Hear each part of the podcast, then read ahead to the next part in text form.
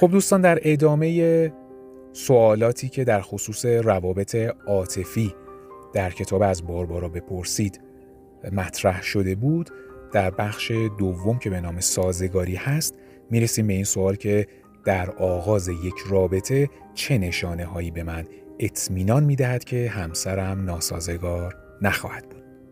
اخیرا از یک رابطه به واقع ناسالم خلاص شدم. رابطه ای که سالها از عمرم را تلف کرد. می‌خواهم برای خود همسری پیدا کنم ولی میترسم کسی را انتخاب کنم که او هم مناسب ازدواج نباشد و باعث شود دوباره مثل رابطه قبلی زندگی تلخی را تجربه کنم. در اولین ملاقات چطور می‌توانم بفهمم آن فرد برایم مناسب است یا خیر؟ جواب. خیلی خوشحالم که این مطلب را پرسیده ای. به مقتضای شغلم با هزاران زن و مرد تماس مستمر داشتم و متوجه شدم که اگر در آغاز زندگی مشترک دقت کافی داشتن بسیاری از طلاقها دعواهای خانوادگی ناامیدی ها و رنجش ها در زندگی مشترک اتفاق نمیافتاد در آغاز زندگی مشترک باید بدانی که انتظار داری همسرت دارای چه ویژگی هایی باشد و یا برعکس از چه ویژگی هایی برکنار و مبرا باشد. آن وقت می توانی نشانه های مشکل احتمالی را تشخیص دهی. همه می‌دانیم بعضی افراد عیوبی دارند که می توانند مشکل جدی در رابطه ایجاد کنند. این عیوب فراتر از نارسایی و عیبهایی است که معمولا همه ما به آن دوچاریم و بیتردید در روابط عاطفی مشکل ایجاد می کنند. عیوب برجسته و زیانبار چنان قدرتی دارند که می توانند باعث ویرانی یک رابطه مشترک شوند. من چنین عیوبی را عیوب کشنده می نامم که بسیار خطرناکتر و زیانبارتر از عیبهای دیگر می باشند. حال به تعدادی از عیوب کشنده اشاره می کنیم. اولیش احتیاط است همانطور که قبلا گفتیم رابطه با افرادی که به دارو، مواد، الکل و قمار معتاد هستند سرانجام خوبی ندارد و به شما آسیب میرساند. دقت کنید همسر شما معتاد نباشد. به کوچکترین علامت و نشانه ای که اشاره به اعتیاد او می کند اهمیت بدهید. در مورد ویژگی هایی که یک همسر خوب باید داشته باشد مطلقا معیار خود را پایین نیاورید. تنها زندگی کنید بهتر است که درگیر ازدواج ناسالم باشید. دو خشم هستش. زندگی کردن با فرد عصبانی مثل زندگی کردن در کنار یک بمب است. چون هرگز نمیدانی این بمب چه زمانی منفجر می شود خوشبختانه شناخت فردی که به این ناهنجاری مبتلاست به سادگی امکان پذیر است. باید بدانیم هیچ فردی ناگهانی و یک شبه به الهه خشم تبدیل نمی شود شما پیش آگاهی های آن را می بینید. او به خاطر چیزهای بی اهمیت و جزئی عصبانی می شود. فقط به این لحاظ که آن امر جزئی مطابق میلش نبوده است. آستانه شکیبایی کمی دارد و به اندک ناملایمتی آزرده می شود و پرخاش می کند. خلق و خوی او نوسان زیادی دارد. یک لحظه حالت تدافعی می گیرد و زمانی صدایش را بلند می کند. اگر این نشانه ها را دیدید از او جدا شوید قبل از آنکه شعله های خشم شما را بسوزاند. سه مظلوم نمایی. تشخیص مظلوم نمایی بیشتر وقتا مشکل است. چون اکثر ما علاقه نداریم که به داستانهای گذشته همسرمان گوش بدهیم و او گله ها و شکایت های خود را از رابطه قبلیش برایمان تعریف کند.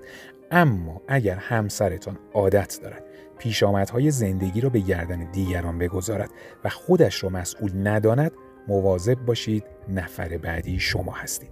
هر اتفاق ناخوشایندی که به وجود بیاید شما مقصرید و کوتاهی کرده اید. مظلوم نما زندگی را عرصه دشمنی می‌بیند. همیشه می‌گوید دنیا دشمن من است. همیشه می‌پرسد چرا فلان اتفاق برای من رخ داده است؟ ولی نمی‌پرسد چرا این اتفاق افتاد و چطور می‌توان وضعیت را تغییر داد؟ اگر در معاشرت با او متوجه شدید که برای او متاسف شده اید و سنگ صبور او هستید تا از زندگی گذشته از وضع سلامتی و از ازدواج قبلیش برایتان درد و دل و شکایت کند به نقطه رسیدید که باید از او جدا شوید. چهار همسر با شخصیت وسواسی این همسر نقطه مقابل همسر مظلوم نماست او همه تصمیم ها را خودش می‌گیرد از هیچ کس کمکی نمی‌خواهد و به زندگی خودش مسلط است که سرانجام به زندگی شما هم مسلط می شود. البته اشتباه نکنید. این نشانه ها را به کیفیت های پسندیده مثل اعتماد به نفس و احترام به خود تعبیر نکنید و ارتباط ندهید. این نشانه ها به یکی از عیوب کشنده اشاره می کند شخصیت وسواسی می خواهد زندگی شما و خودش را مهار کند. همسر شما در این وضعیت تمایل دارد انجام هر کاری را به عهده بگیرد.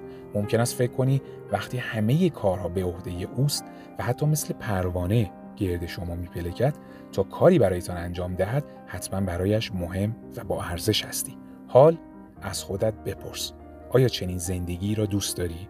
ممکن است به طور موقت پاسخت مثبت باشد. لذا نیاز است دقیقا به این مسئله فکر کنیم 5.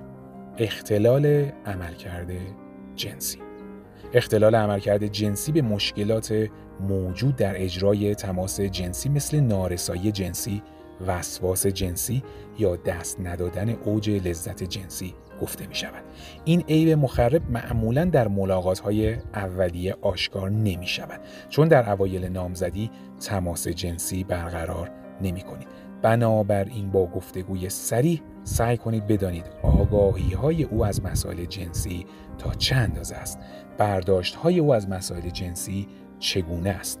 اصولا اطلاعاتش نسبت به جامعه در این خصوص تا چه میزان است؟ آیا حرمت های اخلاقی در زمینه های فوق را در رفتارها و گفتارهای خانوادگی مراعات می کند؟ من می‌دانم چنین گفتگوهایی ناراحت کنند است اما قبول کنید اگر الان مسئله را بدانید خیلی بهتر است و در میانه زندگی این عیب مخرب او را کشف کنید. البته بعضی مسائل جنسی لزوما نابود کننده نیست مگر آنکه همسر شما در فکر درمان نباشد. مسئله بعد. شش. همسر شما رشد کامل ندارد. مواظب باشید بعضی افراد آنقدر بانمک هستند و رفتار کودکانه دارند که شما احساس می‌کنید دوست دارید او را بچه خود بدانید و از او مراقبت کنید. این افراد هنوز در مرحله تکامل هستند و نمی‌توانند که یک رابطه سالم داشته باشند. نشانه هایی مثل عدم مسئولیت مالی بی انگیزگی و نداشتن قابلیت همبستگی در آنها دیده می شود زندگی را هم جدی نمی گیرن. اگر نمی خواهید والدین چنین همسری باشید همسر دیگری انتخاب کنید. مسئله بعدی شماره هفت یعنی همسر شما دل مرده است. می توانم در مورد این عیب مخرب یک کتاب کامل بنویسم. آنچه که باید بدانی این است. از داشتن چنین همسری که احساساتش در خودش مدفون است حذر کن. دنیا همسر مناسب فراوان است. چرا همسری انتخاب کنی که همیشه در تلاطم باشی؟ بعضی افراد آمادگی زندگی مشترک را ندارند برای آنکه عاطفه بسیار محدودی دارند آنها از اینکه در مورد احساساتشان صحبت کنند یا آن را بروزدن به شدت گریزانند و این مسئله برایشان مشکل است و همیشه در قبال نشان دادن احساس خود و یا اعتماد کردن به شما مقاومت خواهند کرد. ضمن گفتگو با همسرت تلقی او را از عشق جویا شو.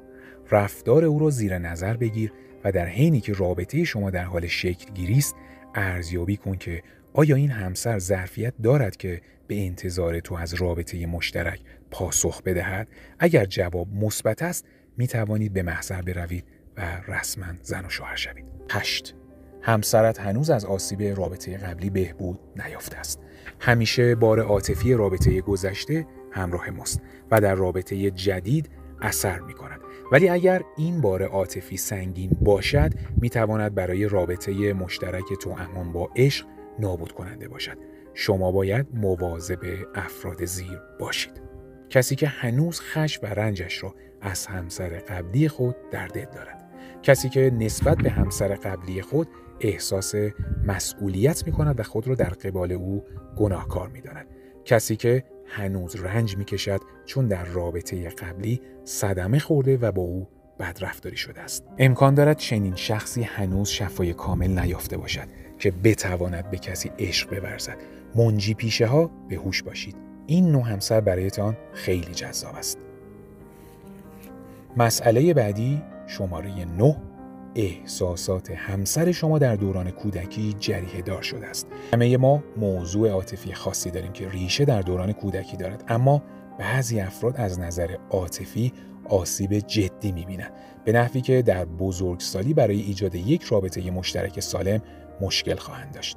آسیب عاطفی موقعی که شخص متوجه آن نیست و برای درمان آن اقدام نمی کند عامل فروپاشی رابطه می گردد.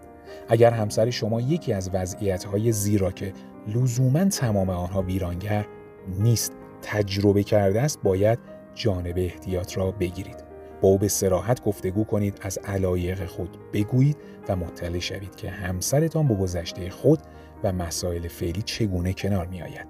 اکنون برخی حوادث غمانگیز دوران کودکی که پیشاگاهی خطر در زندگی مشترک می باشند و باید مورد بررسی قرار گیرند شهر داده می شود.